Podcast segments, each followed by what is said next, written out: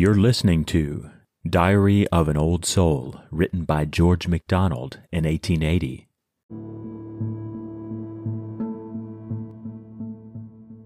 Tis that I am not good. That is enough. I pry no farther. That is not the way. Here, O my potter, is thy making stuff. Set thy wheel going, let it whir and play.